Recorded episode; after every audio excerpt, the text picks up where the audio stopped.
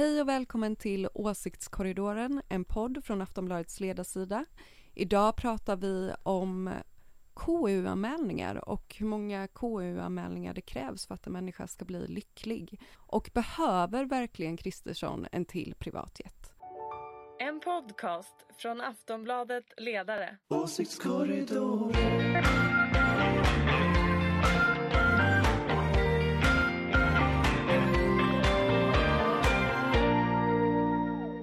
Hej och välkomna till Åsiktskorridoren, podden om politik från Aftonbladets ledarredaktion och dina broddar på den politiska svartisen. Med mig idag för att reda ut vad som händer i den politiska världen har jag som vanligt en panel med några av svenska politikens vassaste betraktare. Från den gröna och liberala tankesmedjan Fores har vi Ulrika Schenström. Och för att hålla mig till manus ska jag också presentera dig som oberoende moderat. Hallå, hallå. Yes. Hej, hej, här är jag.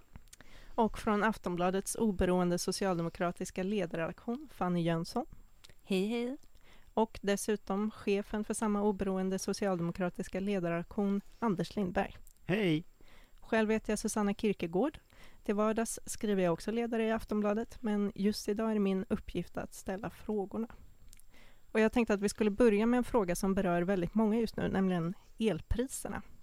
Den nuvarande regeringen har ju anklagats för att svika sina löften när det handlar om kompensation till hushåll och företag. Men förra veckan presenterade energiminister Ebba Busch en plan. Utbildningarna till hushåll i södra Sverige kommer att komma i vår, säger hon. Betyder det här att frågan är löst nu, Ulrika?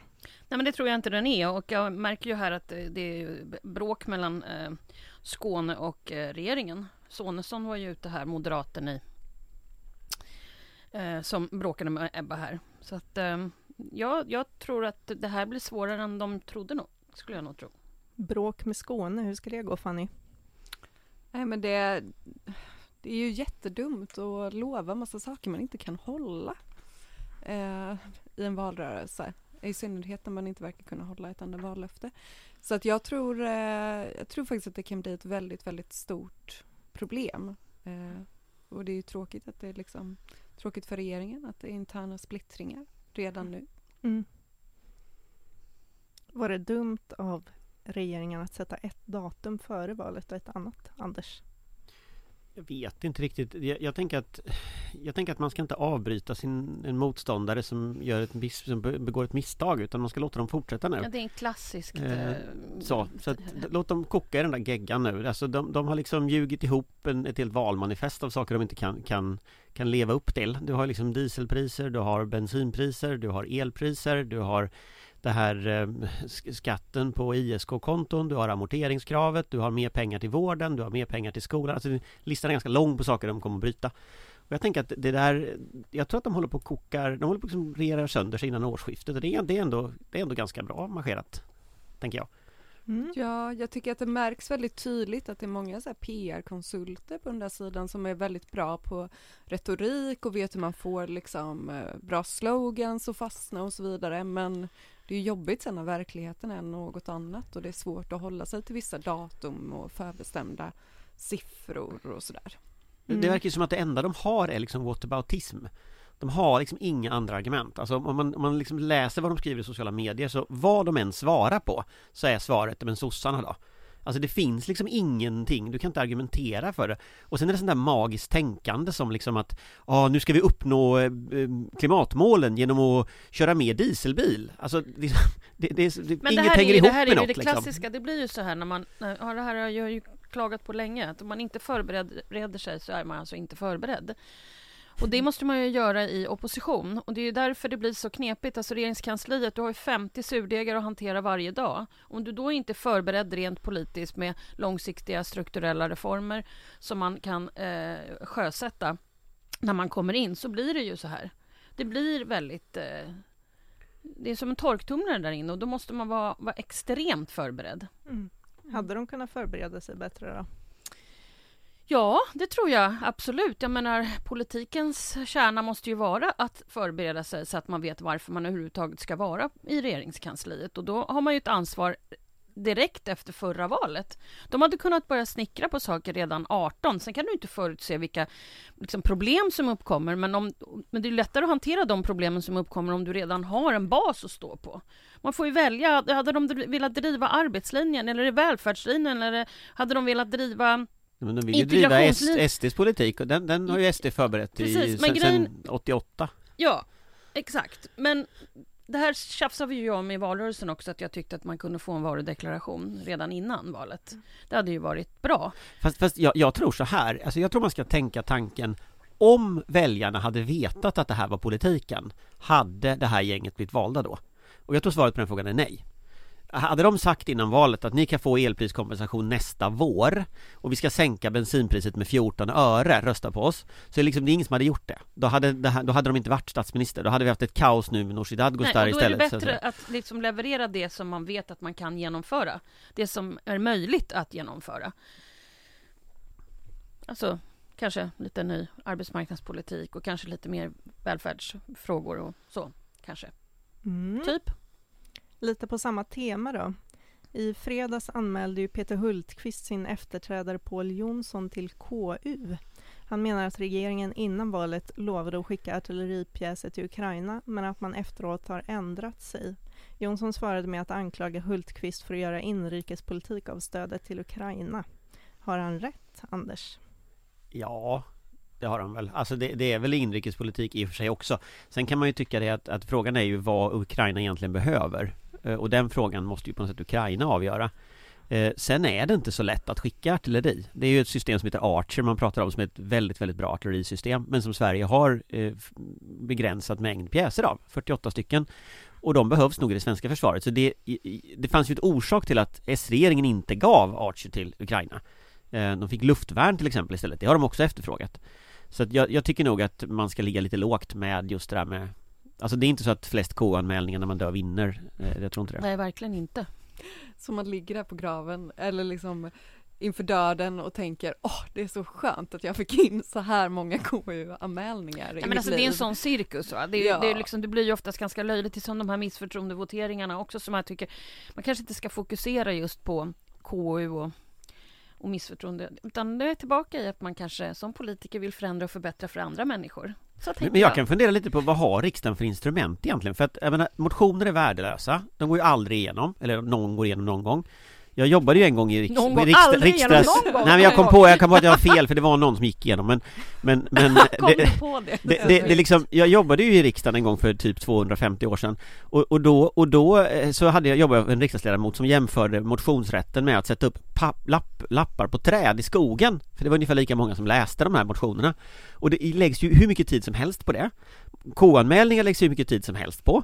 Alltså man kan ju tänka liksom att man skulle ju utveckla politik eller något om man satt i riksdagen. Åh, oh, är du också med på den linjen? Härligt! Och då kanske man ska göra i utskotten till exempel.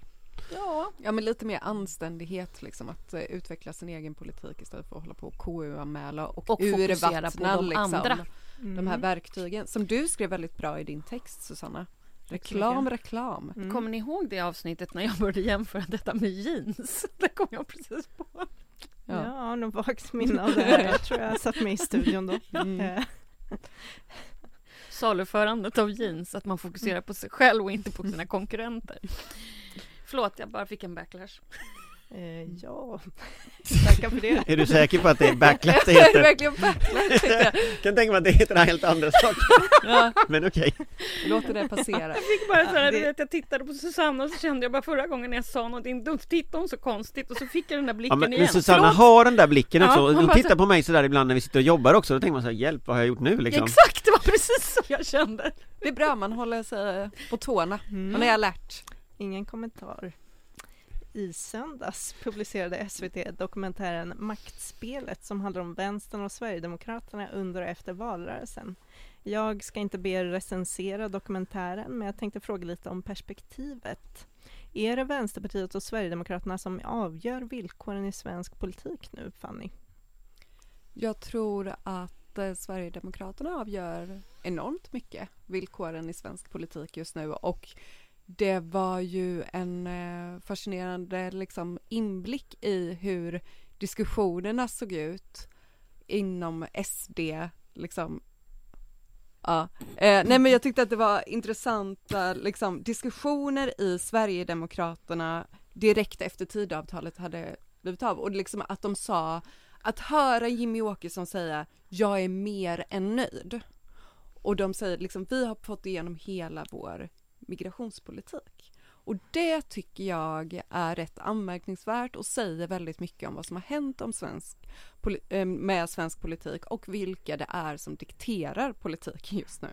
Eh, och eh, det var en väldigt fascinerande liksom insyn, även om man liksom har anat den så var det väldigt skönt att höra SD säga det själva.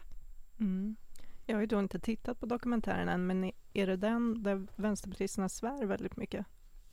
Och säger en del andra saker gör de ja, också? Mm. fula ord har jag hört. Jag, mm. jag, fick inte reda på att vi skulle prata om den här förrän i förmiddag, så det är därför jag inte hunnit titta på den. Men jag frågade några kollegor som sa att det var väldigt intressant och mm. lite fnissigt. Men svaret på din fråga är väl att, att ja, det är väl ganska mycket Vänsterpartiet och Sverigedemokraterna som, som hanterar på något sätt. Det är de som ställer krav, det är de som liksom inte spelar efter regler. Och, och, och det är ju klart att det kastar ju om situationen. Eh, men, men på sista raden så har ju alla partier möjlighet att liksom spela det här spelet. Liberalerna säger ju till exempel att Hade inte de backat upp det här så hade minsann massa annan ondskefull politik gått igenom. Men sanningen är ju att hade inte Liberalerna backat upp det här så hade ingenting av Tidöavtalet gått igenom. Så, så att alla partier kan ju manövrera. Men det blev ju uppenbarligen eh, Sverigedemokraterna i det här fallet Hade Magdalena Andersson vunnit då hade ju eh, säkert Vänsterpartiet och att döma av den attityd som Vänsterpartiets ledning visar här så, så är det väl inte säkert att det hade blivit en socialdemokratisk regering det kan ju mycket väl vara så att vänsterpartisterna hade drivit det här till, till eh, voteringar, voteringar, voteringar om statsministerposten tills att det hade varit nyval. Mm. Så lät det ju på dem, så att säga. Mm. Och det kan man ju fundera till nästa val. Alltså vad betyder ett vänsterparti som agerar på det sättet? Eh, och de hade ju ljugit ihop någon historia där också om att Socialdemokraterna röstade på Centerpartiet. Och där vet ju alla att det var SD Och jag vet inte om de visste det då eh, När de sa de här sakerna Eller om det är saker som har kommit fram sen då. Men, men bara det att de anklagar Socialdemokraterna för det med en kamera på är ju ganska roligt liksom. Eh, så, så att jag, jag vet inte, jag, jag tänker att det partiet jag, jag tänker att det är inte säkert att en röst på Vänsterpartiet är en röst på att Socialdemokraterna sitter i regeringen. Ja, jag, jag är rätt säker på att Vänsterpartiet inte visste just då, för det var, de filmade ju där precis efter omröstningen. Men det är ju anmärkningsvärt att det sägs med en kamera på. Eh, ja, det, det var ju ett ordval som var lite illustert kan man säga. Ja, men eh, det blir ju också en väldigt tydlig, liksom, det är så uppenbart också att liksom den gröna och röda sidan var inte alls lika förberedd som de blåbruna partierna. Eh, och där finns det ju verkligen någonting att liksom lära sig till nästa val. Hur står ni förberedda? Hur kommer era förhandlingspositioner se ut? För det mm. som man faktiskt såg i den här dokumentären var ju att Sverigedemokraterna sa liksom vi har varit så förberedda på det här. Alla tar oss på allvar nu. Vi visste exakt vad vi skulle liksom förhandla om och vi fick igenom allting. De visste, de hade tänkt det här, de hade liksom väldigt, väldigt tydliga tankar redan om budgeten i Tidöavtalet. Alltså när de förhandlade om Tidöavtalet, så de visste exakt vad de gav sig in på och när man ser den här dokumentären så är det väldigt intressant att se hur förberedda de olika sidorna var, tycker jag. Och det är liksom, jag tror att det här är en väckarklocka verkligen för stora delar av politiken och andra partier i politiken att förstå vad det är för partier som är ens motståndare. Mm, intressant. Lite som du eh, Fanny nämnde nu så mm. i dokumentären så säger ju Sverigedemokraterna just det rakt ut att man nådde mycket längre i förhandlingarna med regeringen än vad man själva trodde. Och ändå signalerar eh, nu ledande sverigedemokrater att de tänker fortsätta att ställa krav. Och det är bland annat krav på offentliganställda och anmäla personer utan uppehållstillstånd. Eh, och eh, folkräkningen ska genomföras med hembesök i utsatta områden och miljömålen kan sänkas. Var det här ett problem som regeringen hade räknat med, Ulrika? Om de hade räknat med att de skulle få problem att det liksom aldrig skulle ta slut, alla krav från Sverigedemokraterna? Nej men alltså det kommer ju vara så här nu. Alltså, mm. Sverigedemokraterna är väldigt öppna med vad de vill göra och vad de tycker och tänker. Det är inte ett borgerligt parti. de har tydliga, kommer de att få igenom så mycket som möjligt. Och jag menar, de säger som det De kommer inte tumma på Tidöavtalet överhuvudtaget någonstans. Så att jag förstår inte varför vi nästan ens ifrågasätter om de kommer att liksom stå fast vid sina krav. Det, mm. det, det är väl självklart. Det är ju de som får igenom allt. Mm. När blir SD nöjda, Anders? Jag tror att SD blir nöjda när de har statsministerposten.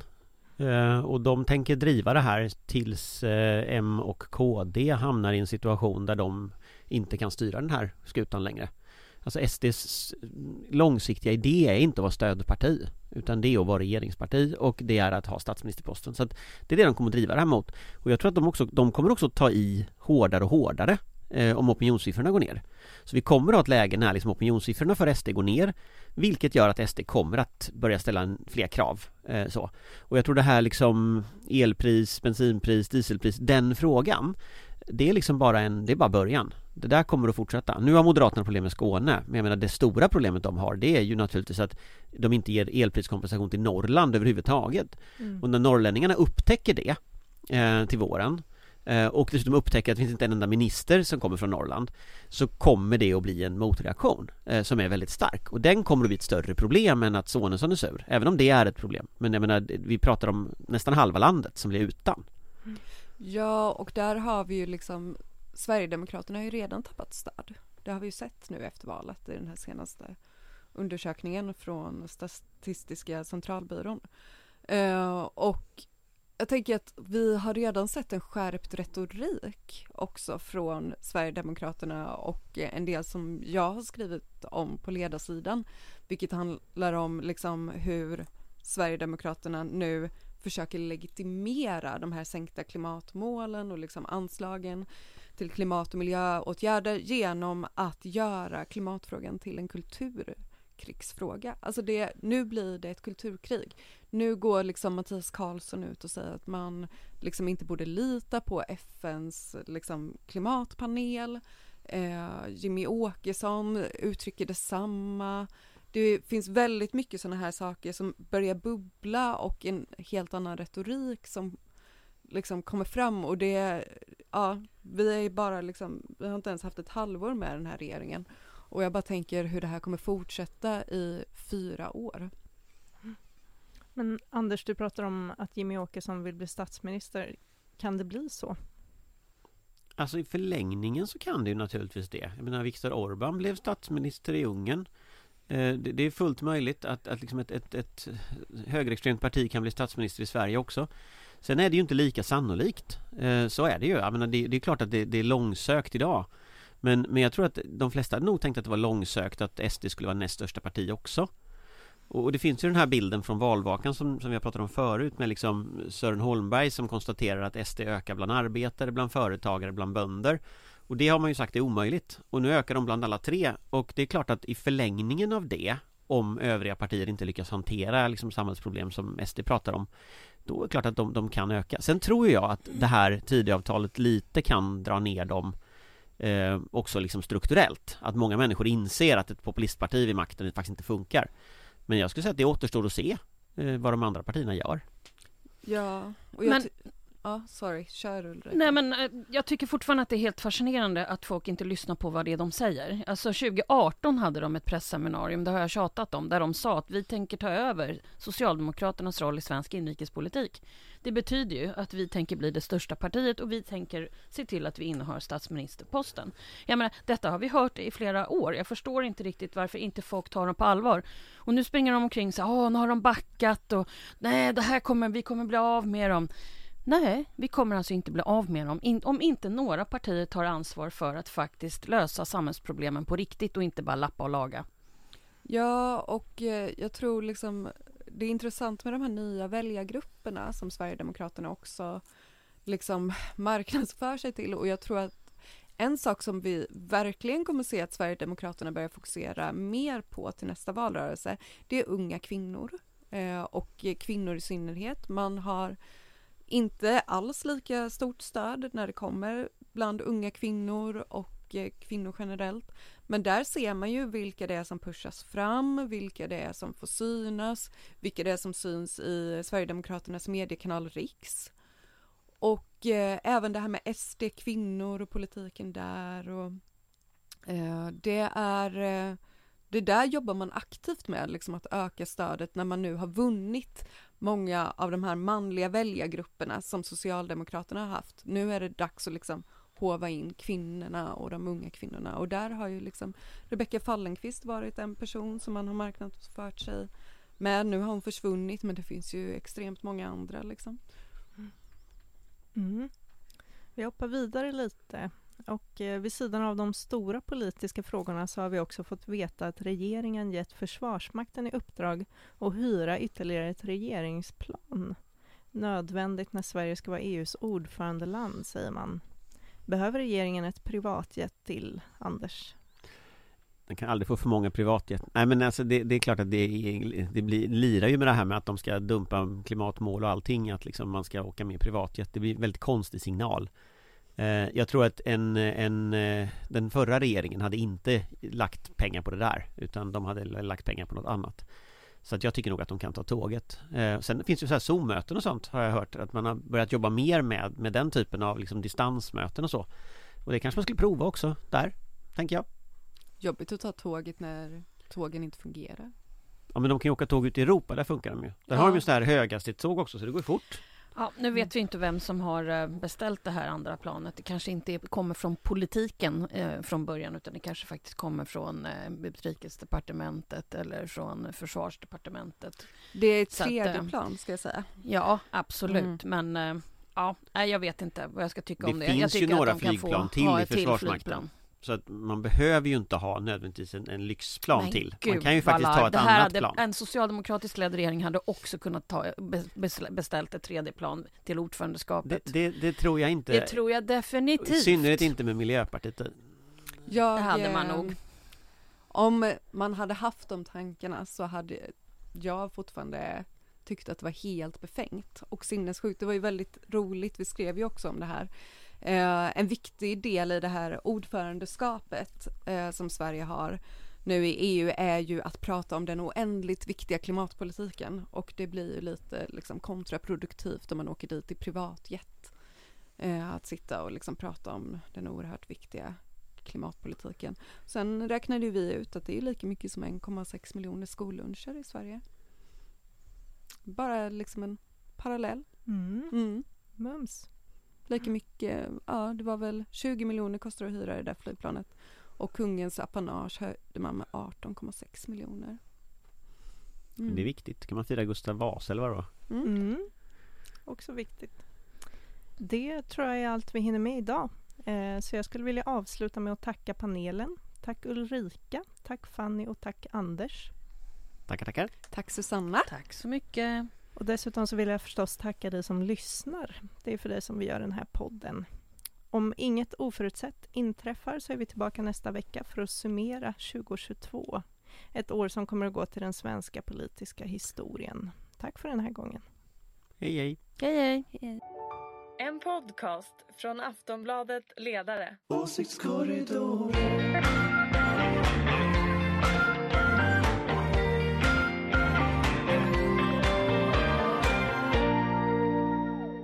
Du har lyssnat på en podcast från Aftonbladet.